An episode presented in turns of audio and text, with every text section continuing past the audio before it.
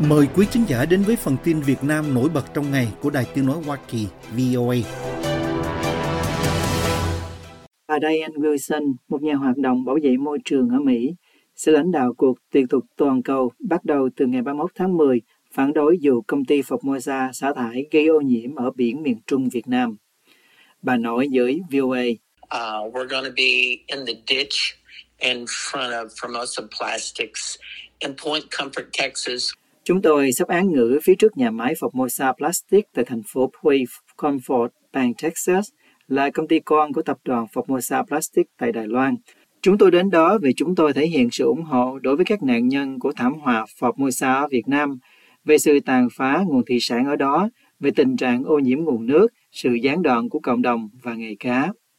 Cuộc tuyệt thực này do Liên minh quốc tế giám sát Formosa và Hội Công lý cho nạn nhân Formosa tổ chức với quy mô quốc tế. Tính đến sáng ngày 31 tháng 10 có hơn 170 người đăng ký, cả trực tuyến và trên mạng Internet. Bà Nancy Bùi, sáng lập viên của tổ chức Hội Công lý cho nạn nhân Formosa, nói với VOA. Hội Công lý cho nạn nhân Formosa, Liên minh quốc tế, giám sát Formosa sẽ cùng với những hội đoàn, những tổ chức tranh đấu cho môi trường và nhân quyền sẽ có mặt tại uh, Point Comfort, nhà máy của Formosa ở đó để mà coi như là trực tiếp nói với họ những cái nguyện vọng của người dân những cái đòi hỏi của người dân cũng như là của các cái tổ chức th- nhìn thấy vào cái cái cái vấn đề này nó kéo dài quá lâu và những cái vô lý cũng như là những cái ờ, ác ôn của Việt ờ, nhà nước Việt Nam đã dùng cái này để bắt bớ ờ, và hại rất nhiều người thưa anh. Bà Wilson, 74 tuổi, ngư dân Texas, chủ tịch tổ chức Người giữ nước ở vùng vịnh San Antonio, người đoạt giải thưởng Goldman Environmental Prize năm 2030 vì đã thắng vụ kiện Formosa Plastic 50 triệu đô vào năm 2019, sẽ có mặt tại nhà máy Formosa Plastic ở Point Comfort lúc 2 giờ chiều ngày 31 tháng 10 và bắt đầu cuộc tuyệt thực. Bà Wilson cho biết những người tham gia tranh đấu là một nhóm toàn cầu với những người từ Đài Loan, Việt Nam, Louisiana và Texas và họ đang vươn tới các quốc gia khác.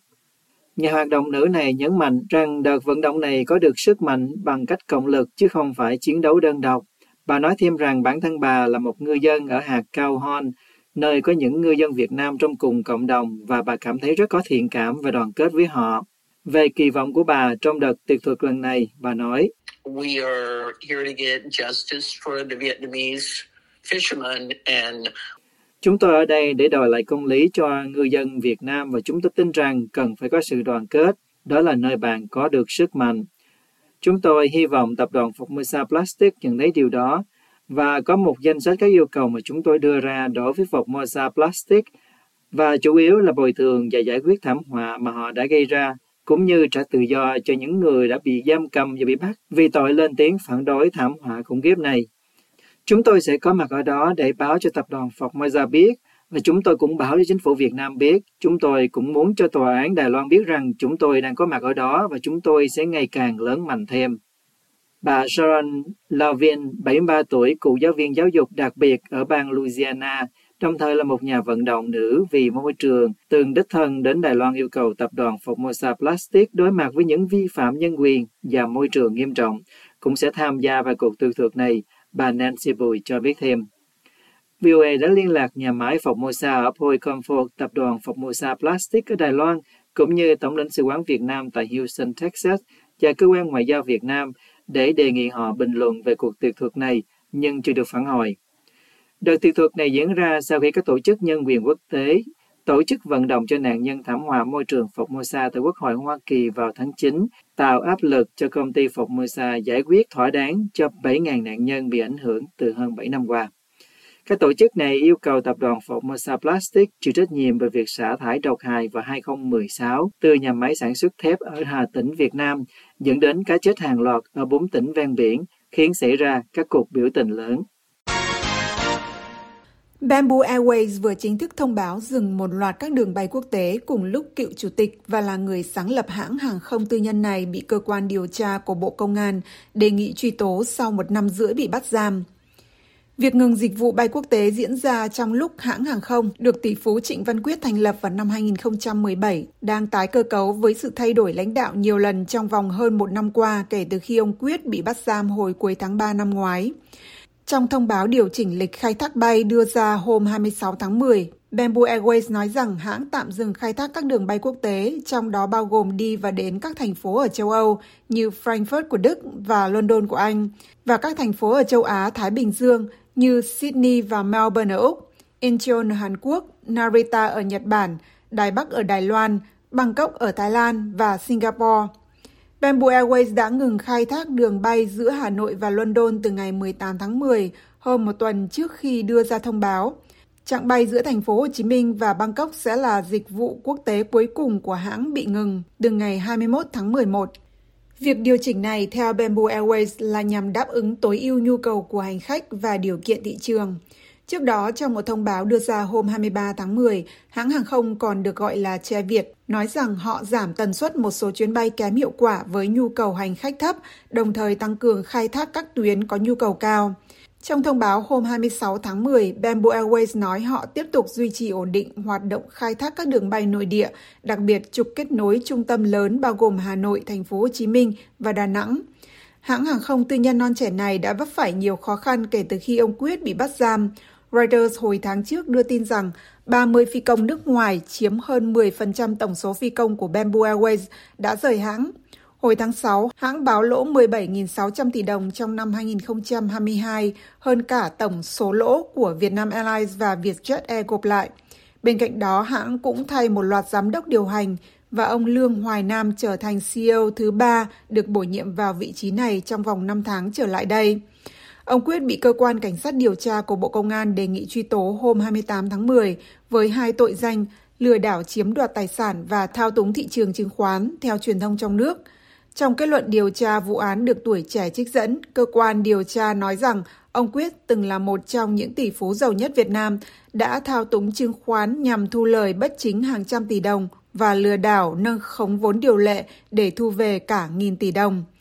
Kết luận của cơ quan điều tra được VTC News trích dẫn cho biết ông Quyết đã chỉ đạo người thân, nhân viên và các công ty con sử dụng chứng khoán để thổi giá các mã cổ phiếu, qua đó hưởng lợi bất chính 723 tỷ đồng. Cựu tỷ phú này còn bị cáo buộc đã phủ phép nâng khống vốn của công ty cổ phần xây dựng Faros từ 1.197 tỷ đồng lên hơn 4.300 tỷ đồng để niêm yết 430 triệu cổ phiếu trên Sở giao dịch chứng khoán thành phố Hồ Chí Minh nhằm bán và chiếm đoạt 3.620 tỷ đồng của các nhà đầu tư. Số tiền thu lợi bất chính theo cơ quan điều tra được ông Quyết dùng để mua cổ phần tại Bamboo Airways, trả nợ, gửi vào tài khoản chứng khoán và chi tiêu cá nhân. Bộ trưởng Quốc phòng Việt Nam Phan Văn Giang khẳng định lập trường trung lập của Hà Nội trong quan hệ với các nước qua chính sách 40, đồng thời kêu gọi các quốc gia tôn trọng chủ quyền và toàn vẹn lãnh thổ của nhau khi phát biểu tại diễn đàn Hương Sơn Bắc Kinh ở Trung Quốc. Theo truyền thông trong nước, Đại tướng Giang có bài phát biểu được xem là quan trọng ở phiên toàn thể của hội nghị lần thứ 10, khai mạc ở Bắc Kinh hôm 30 tháng 10 với chủ đề vai trò của các nước đang phát triển trong an ninh toàn cầu. Diễn đàn Hương Sơn được xem là sự đáp trả của Bắc Kinh dành cho đối thoại Shangri-La ở Singapore, có sự tham dự của các lãnh đạo an ninh hàng đầu trong khu vực và là sự kiện quân sự đối ngoại hàng năm lớn nhất ở Trung Quốc. Việc Bộ trưởng Quốc phòng Việt Nam tham dự diễn đàn này cũng như đối thoại Shangri-La hay hội nghị an ninh quốc tế tại Moscow của Nga là cơ hội để Việt Nam cùng các nước khác tăng cường hợp tác, đối thoại, tạo dựng lòng tin chiến lược để đảm bảo an ninh khu vực và trên thế giới theo quân đội nhân dân. Trong bài phát biểu được cơ quan ngôn luận của Bộ Quốc phòng đăng toàn văn, ông Giang nói rằng xâm phạm chủ quyền quốc gia, tranh chấp tài nguyên lãnh thổ trong số những điều xung đột khác gồm cả chiến tranh đang diễn ra gay gắt ở nhiều nơi với nhiều đặc điểm mới, tác động sâu sắc toàn diện đến mọi quốc gia, khu vực và toàn cầu. Vì đại tướng của Việt Nam không đề cập cụ thể đến tranh chấp chủ quyền lãnh thổ ở đâu, nhưng nói rằng Việt Nam cũng như nhiều nước khác mong có an ninh và hòa bình, đồng thời cho rằng an ninh của các quốc gia dù lớn hay nhỏ, phát triển hay đang phát triển đều cần được thấu hiểu, ghi nhận, tôn trọng. Trung Quốc đã bị Mỹ và các nước phương Tây chỉ trích là có những hành vi bắt nạt các nước láng giềng nhỏ hơn trong khu vực, bao gồm cả Việt Nam, đặc biệt qua việc ức hiếp các hoạt động thăm dò dầu khí trên Biển Đông. Việt Nam cũng nhiều lần phản đối Trung Quốc xâm phạm chủ quyền của mình khi đưa tàu vào vùng đặc quyền kinh tế của Hà Nội, cũng như những hoạt động quân sự hóa của Bắc Kinh trên vùng biển nhiều tranh chấp, gây bất ổn cho an ninh khu vực. Ông Giang kêu gọi các quốc gia tuân thủ luật pháp quốc tế, tôn trọng độc lập chủ quyền, toàn vẹn lãnh thổ, lợi ích quốc gia của nhau, cũng như cùng xử lý các vấn đề khu vực và an ninh toàn cầu ca ngợi vị thế và vai trò ngày càng lớn của Trung Quốc trên tất cả các lĩnh vực không chỉ ở châu Á mà còn trên toàn cầu. Bộ trưởng Quốc phòng Việt Nam nói rằng ông tin tưởng dưới sự lãnh đạo của Đảng Cộng sản Trung Quốc mà hạt nhân là đồng chí Tổng Bí thư, Chủ tịch nước Tập Cận Bình. Bắc Kinh sẽ đóng góp hơn nữa vào việc giải quyết các thách thức an ninh cũng như thể hiện vai trò và trách nhiệm đối với an ninh khu vực và thế giới. Hoàn Cầu Thời báo hôm 29 tháng 10 nói rằng diễn đàn Hương Sơn Bắc Kinh, sự kiện diễn ra trong 3 ngày với sự tham dự của các phái đoàn từ hơn 90 quốc gia, là nơi cho tất cả các bên được đối thoại một cách thẳng thắn và đóng góp vào việc hiểu được quan điểm của nhau hơn và cho các giải pháp tốt hơn cho những vấn đề.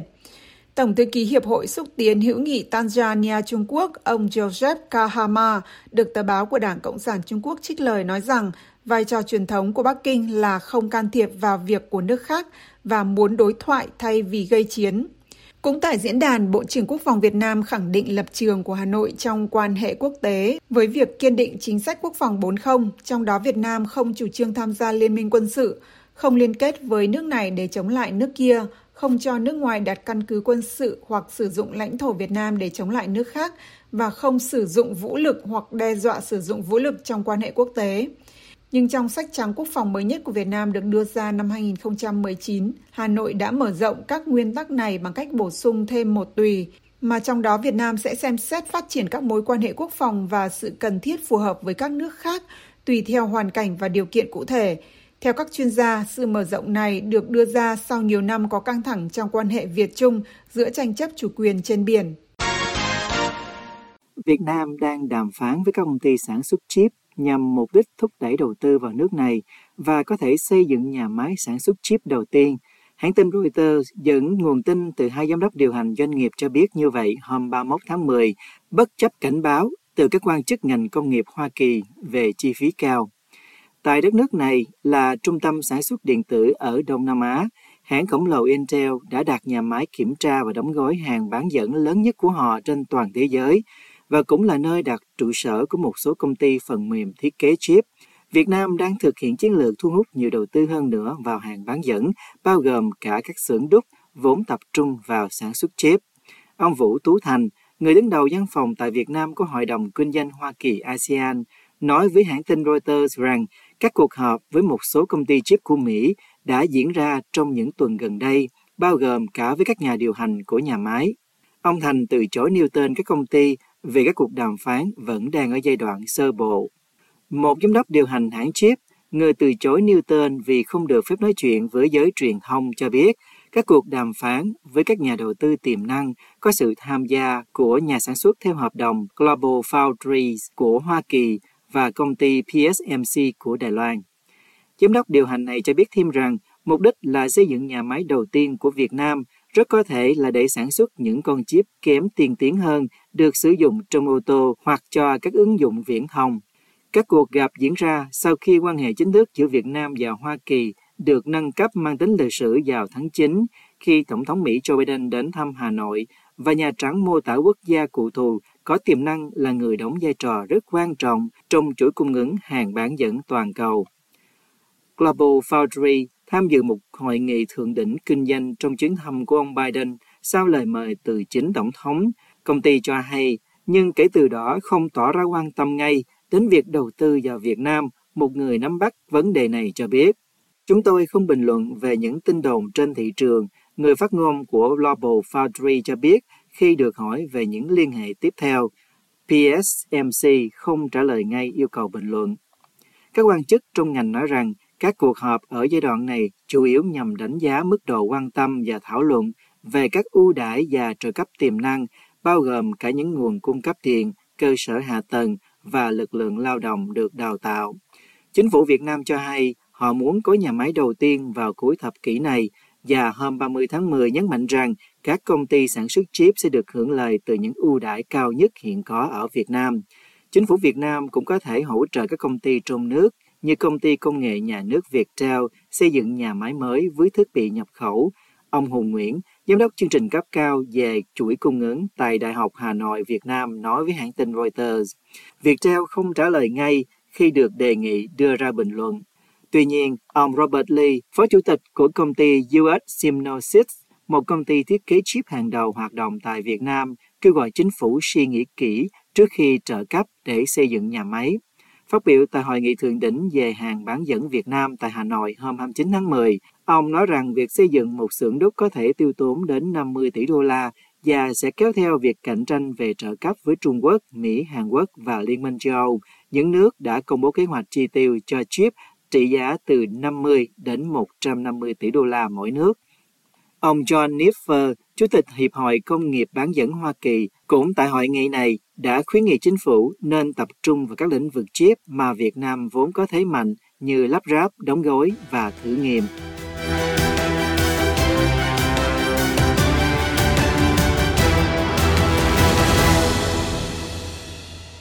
This program has come to you from the Voice of America, Washington.